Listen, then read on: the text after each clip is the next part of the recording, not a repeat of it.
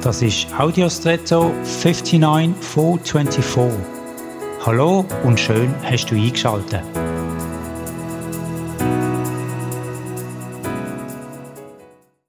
Als ich kürzlich im Park war, habe ich einen Vogel gesehen, wie er sich in einer Pfütze gewaschen hat. Das war wunderschön anzuschauen und hat mein Herz erfreut.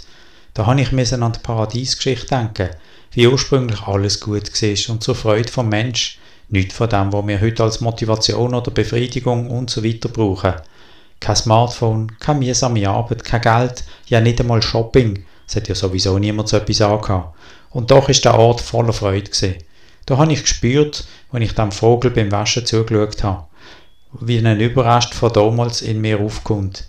Ich glaube, dass solche Überreste auch heute noch zu finden sind und uns an unsere ursprüngliche Bestimmung erinnern.